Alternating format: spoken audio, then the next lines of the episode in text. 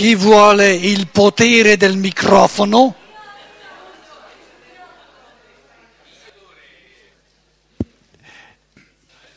Ecco qua. Cioè, io era una domanda, adesso non so se mi puoi rispondere perché era di stamattina, cioè riferito a questo discorso di stamattina. Cioè, è chiaro che quando parlavi della presenza fisica fra due, fra la separazione, fra il fatto di lasciare andare via, e tu lo dicevi perché una persona ha un'esigenza e può fare qualcosa per la comunità. Hai detto questa cosa, cioè può andare avanti. Era un esempio, eh? Sì, sì, sì, sì, un esempio, un esempio. Allora io capisco, e hai portato anche l'esempio di Pietro che lascia, lasciava la moglie per andare per seguire Gesù.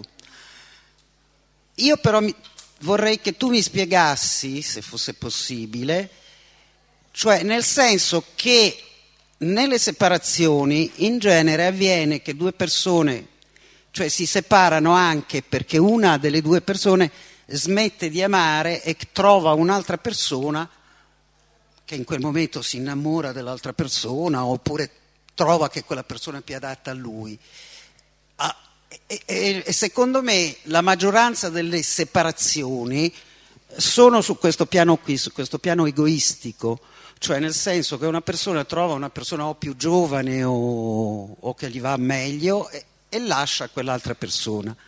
E lì è difficile poi r- rimanere amici perché o creare un rapporto di serenità che sarebbe invece auspicabile, in quanto se una persona ama un'altra persona vorrebbe che questa persona stesse bene, cioè malgrado lei, anche lontana da lei o da lui. Allora io ti, ti volevo chiedere qual è questo, questo, quando avviene questa cosa che uno lascia perché questo suo eh, andare via coincide col fatto che può aiutare l'umanità? Ecco, questa era la mia domanda. Quello era un esempio, adesso tu porti l'esempio un pochino più contrario, opposto. Non se ne va in base a una chiamata, a una missione da svolgere, ma se ne va perché per, tu li hai chiamati motivi egoistici perché ho trovato una persona che gli piace di più. Sì, è una, un esempio opposto, capito? E tu dicevi giustamente, questo esempio opposto è molto più comune che non quello ideale, stratosferico che io ho tirato fuori per giustificare una cosa veloce veloce, se no, eh, capito? Però visto che eh, questa domanda ci occupa, perché è così centrale, è giusto che tu la riprendi e la riporti nella normalità. Allora, siccome tu fai il caso del normale, che nella maggioranza dei casi uno dei due va via perché trova di meglio, essendo questo il normale, il normale egoismo, ma il normale egoismo non è una cosa cattiva, è normale.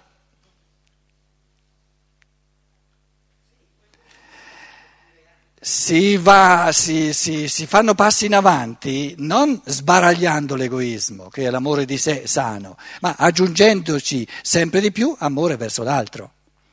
Allora, adesso io ti faccio, eh, due, vi faccio due possibilità fondamentali. Una normale, che quello che viene lasciato indietro, colui che resta solo perché l'altro trova di meglio, è scontento, fa una brutta passata o dice peste corna dell'altro, eccetera, eccetera, eccetera. E questo è normale, quindi non c'è bisogno che ci soffermiamo perché lo conosciamo. L'altro, ben diverso è se progettiamo una idealità, quale sarebbe il modo ideale di reagire. Perché progettando il modo ideale di reagire, progettiamo una traiettoria e diciamo, nella misura in cui avremo sempre più individui che vanno in questa direzione, sarà sempre meglio nei rapporti. Aspetta, no, lo devo ancora dire. Sì, no, lo devi esercitare, li devi pensare prima i pensieri. Eh, certo, e di questo fa parte che devi pensare prima a cosa sarai capace di fare, cosa vuoi fare quando diventa difficile. Perché se ti se, se, se, se, aspetti di farlo quando sarà tutto difficile, non riuscirai a farlo, ad accordarti su, su come spartire le cose ora che, che ci spartiamo. Quindi adesso calma, calma, che io vi delineo, ma in, in linea di massima naturalmente, no? un comportamento ideale. E voi do, sono sicuro dovrete, dovrete, constatare, dovrete dire che sì, e in effetti più camminiamo in questa direzione, che è bella, che, che è libera, che è propositiva, e, e meglio saranno i rapporti umani. E vi aggiungo, tra l'altro, che per me quello che sto dicendo non sono teorie, non per niente, insomma, ho perso un po' di capelli e vi, vi, vi dico cose che, che per me sono, sono realtà. Fino a che punto io poi sia andato avanti o un pochino, un po', eh, eh, questi sono faccende miei. Però vi dico delle cose che me, in me vivono come ideali reali. L'ideale è che non il giorno dopo che noi eh, cominciamo a vivere insieme, ma lo stesso giorno io dico all'altro, guarda che se dovesse saltare fuori, anche, anche domani, subito domani o fra un anno, una persona di cui tu ti innamori, scusate, devo fare una parentesi, una, un altro, parliamo di rapporti dove non ci sono bambini piccoli. Chiaro? Chiaro? Perché se ci sono bambini piccoli il discorso deve essere tutto diverso. La prima responsabilità è verso i bambini piccoli, d'accordo? Quindi parliamo di rapporti dove non ci sono bambini.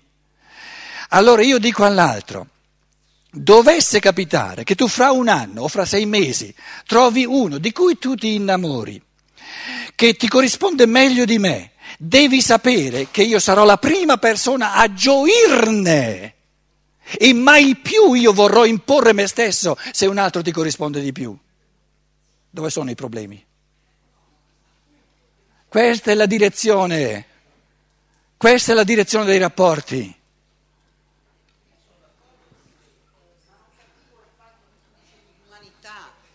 Per l'umanità dove io che quando ti dico lascia, ti lascio andare perché ho stabilito sì, prima no, che è un fatto d'amore? No, no, no sta attenta. Eh.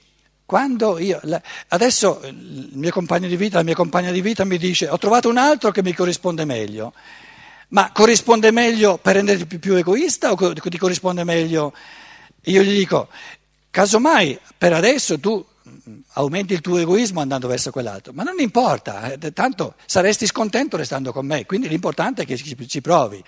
Però io ti accompagno augurandoti che questo rapporto ti tiri fuori da te maggiori talenti che non quelli che sono stato capace di tirare fuori io e questi talenti fecondano l'umanità. Perché se io ho soltanto eh, l'impressione di favorire il suo egoismo, di renderlo ancora più forte, non ho la forza di dirgli vai. Quindi resta il contesto dell'umanità. E come? Però eh, nessuno è nato perfetto. E io gli dico, se quello adesso vuole andare, deve andare. Però io lo accompagno col pensiero di guarda che tu cammini avanti soltanto se supererai, se aggiungerai all'amore di sé, all'egoismo che la natura ti dà, sempre più amore per tutta l'umanità. Però se è vero che adesso tu, eh, come dire, trovi un'altra persona con la quale stai più volentieri che non con me, ne gioisco, se no non ti amo.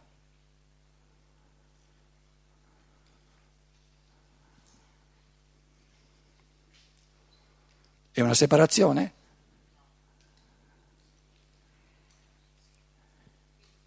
Non è più una separazione. Però per gioire di ognuno che se ne va, bisogna diventare sempre più liberi.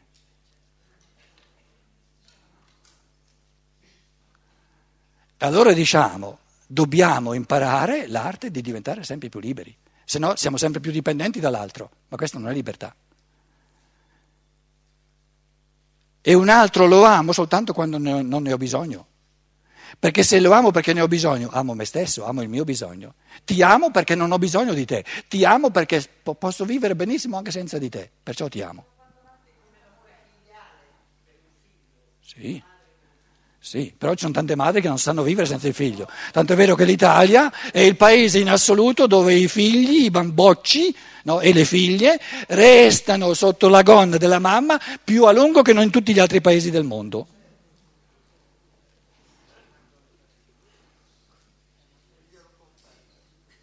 Beh, lo dicono i giornali, lo dicono, capito? Dagli il microfono. Sì, tocca a te, parla vicino, dentro, dentro. Eh, questa mattina tu hai detto che Più vicino. l'io, l'io spirituale, l'io, l'io Superiore. superiore crea le brame, no? Ma se una persona, per esempio, impasticcata, ha di psicofarmaci o di droga, come fa l'io a creare delle brame? È tutto fa, appiattito? Una persona che, che- che ingerisce psicofarmaci. Oppure droghe come i giovani? Come fa Sono due cose diverse. eh. Ehm, droghe è una decisione di chi le prende, le droghe.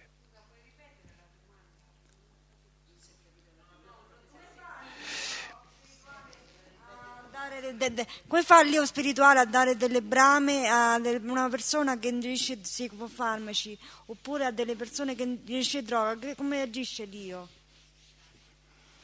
Allora, eh, il discorso era che l'io spirituale ha già previsto nel futuro incontri, eventi che vengono incontro no? e sono nel futuro e quindi bisogna andare in quella direzione, ma sono già, sono già presenti nel futuro. E per aiutare l'individuo ad andare in quella direzione fa sorgere le brame e i desideri. Ci sono brame e desideri naturali e le brame e i desideri naturali sono un modo di, di- di vedere come si orienta il mio essere.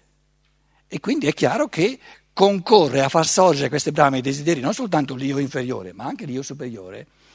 E lei chiede, correggimi se mi sbaglio, come fa l'io superiore, l'io spirituale, a far sorgere brame e desideri naturali, cioè che corrispondono a ciò che poi gli verrà incontro in una persona che eh, prende droghe o che, che prende psicofarmaci.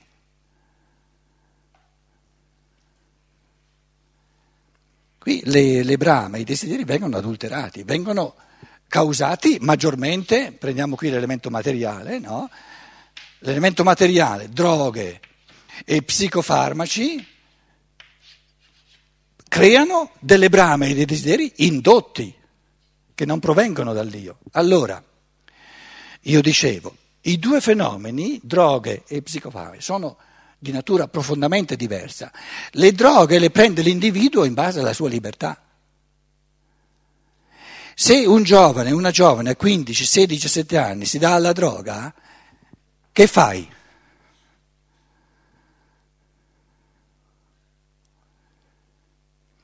Si può fare il discorso di dire ma nella nostra società, nella nostra cultura, cosa è mancato?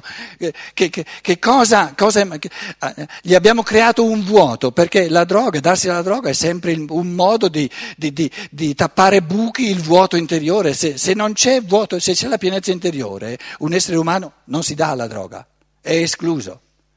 Quindi noi possiamo culturalmente chiederci quali carenze, quali buchi ci sono nella nostra cultura per cui tanti individui, tanti giovani si danno alla droga. Però nel momento in cui lui si dà alla droga non possiamo intervenire, diciamo, è è una lesione della libertà. Dobbiamo cambiare la cultura, però lì ci vuole tempo. Quindi uno che prende le droghe, a parte che è una conseguenza di processi molto complessi di cultura, però è la sua libertà che decide adesso di prendere le droghe. E la libertà è un valore morale assoluto. Ogni lesione di libertà è moralmente male. È il suo karma, è il suo destino, è il suo cammino che prende queste droghe. E noi dobbiamo, vogliamo fare di tutto che non arrivi a questa decisione, ma non possiamo proibirgliela questa decisione. Invece gli psicofarmaci, per psicofa- dare psicofarmaci è una decisione di adulti di pigrizia, di poltroneria,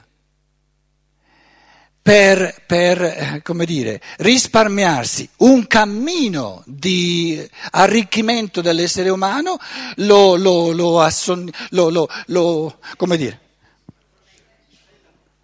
Com'è? Lo sediamo, esatto, proprio questo, lo rendiamo sonnolento, lo sediamo con gli psicofarmaci. Quindi, quindi una società ecco, sarebbe comunque meglio se, potesse, meglio se potesse evitare tutti gli psicofarmaci.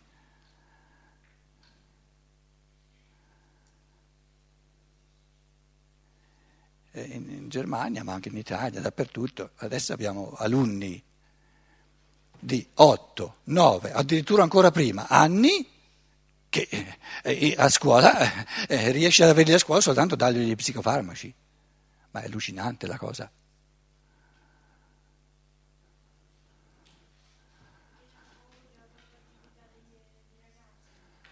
Eh, ma cosa, cosa, vuol dire iperattività? Eh, eh, eh. Io ho sempre detto, no, una cultura che costringe un bambino, una bambina di 7-8 anni a star seduta immobile per delle ore è una barbarie assoluta, è, un, è contro natura, è contro natura.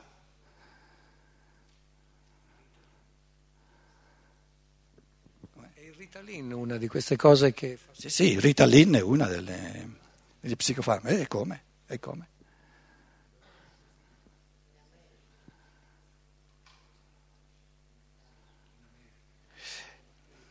Eh, eh, il caso mio, no?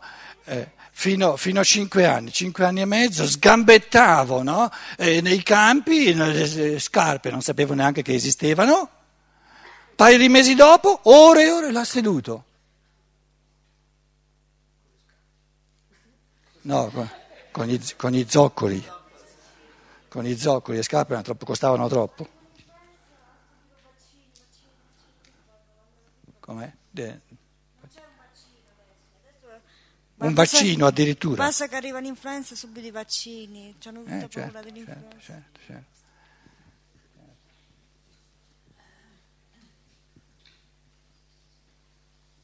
Fa parte del discorso che ci, si faceva stamattina che dobbiamo avere il coraggio di affrontare una umanità che diventa sempre più complessa. Questo uniformare i bambini, che stiano tutti belli, tranquilli, eccetera, eccetera, è un comodismo culturale che, che eh, non potremo più trascinarci oltre, perché i bambini mostrano sempre più la loro natura. Se era ancora possibile 30 anni fa che i bambini erano bravi, ben venga che adesso non sono più bravi. Perché qual è il risultato di questa, di questa bravura che abbiamo avuto noi quando eravamo bambini? Questo dormitorio culturale di, di, del materialismo dove la gente vuole soltanto godersi la vita e non cammina, non cammina, non cammina. E i nostri bambini che rumoreggiano dicono no, noi non vogliamo una vita dove si è soltanto bravi e, e dentro c'è il vuoto, non, noi vogliamo essere più ricchi, più ricchi, più ricchi, vogliamo muoverci, vogliamo, vogliamo conquistare qualcosa. E ai nostri maestri e alle maestre gli viene la tremarella, giustamente. Hanno imparato soltanto a spifferare sapere. E allora il, il, il giovane, le giovani di 14 anni, c'è il computer, eccetera, c'è internet, e dice ma la mia maestra non ne sa nulla. Viene, viene in scuola eh, propinandomi tutta una serie di sapere, ma, ma, ancora non ha neanche scoperto che io con, col mouse click, eh, con, eh, no? Con, con, la mouse ho accesso a molto più sapere di quello che, che mi viene davanti. Eh, eh, ogni, ogni, mezz'ora che passo davanti a questa maestra è noiosa, noiosa, noiosa, non vedo l'ora che finisca. E il problema non sono i bambini, i ragazzi, sono gli adulti.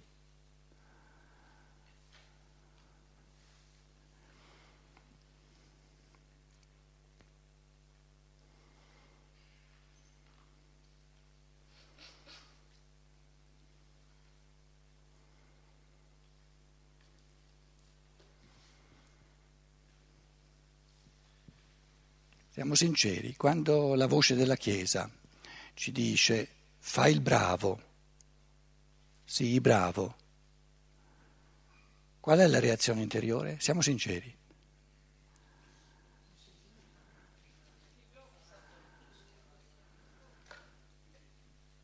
Fatti, i cavoli, vuoi?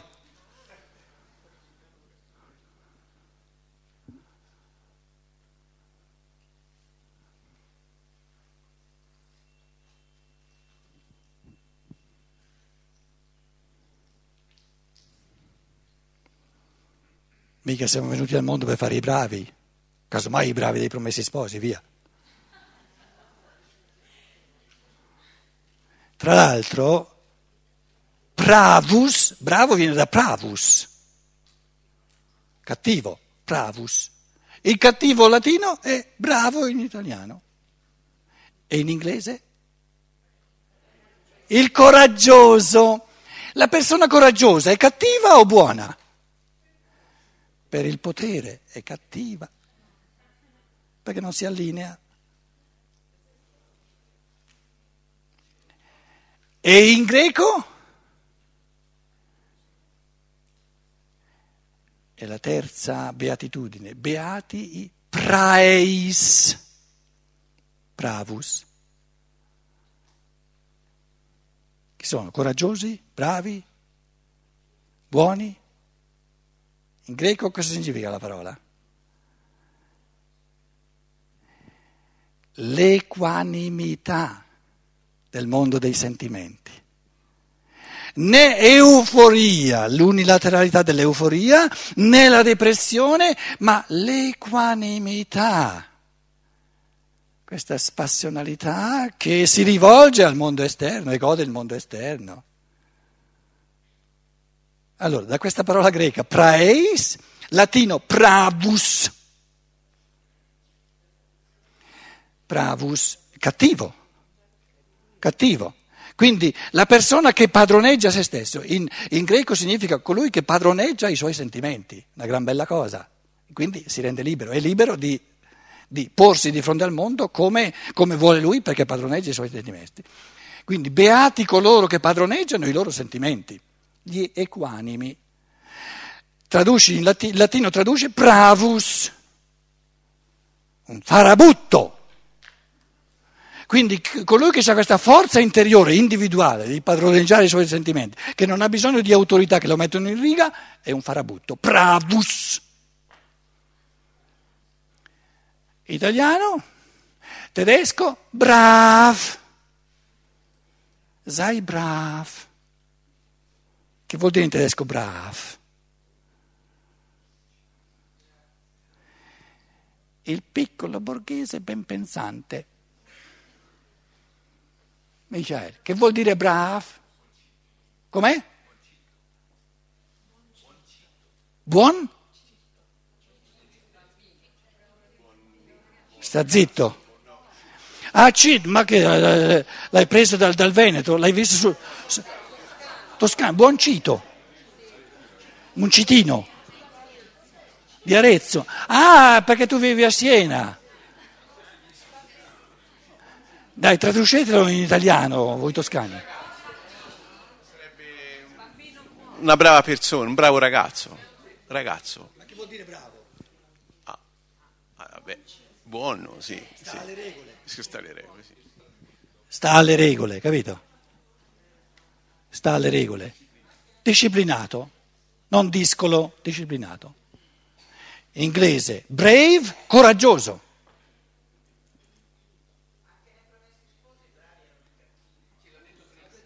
Eh, l'ho detto prima. Interessantissimo l'evoluzione di questa parola, proprio etimologica, e risale al greco. Praeis, praus, uno, pra, praeis, il plurale.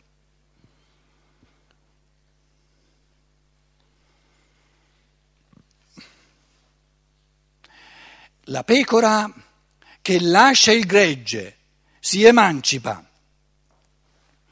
e si rende indipendente, è brava o non brava? È coraggiosa. La mandiamo al paradiso o all'inferno? La Chiesa la manda all'inferno.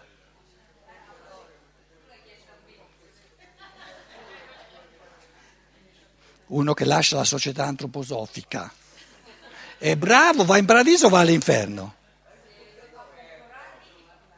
Ah, ah, lì qualifichi però la risposta. La prima volta non hai qualificato la risposta.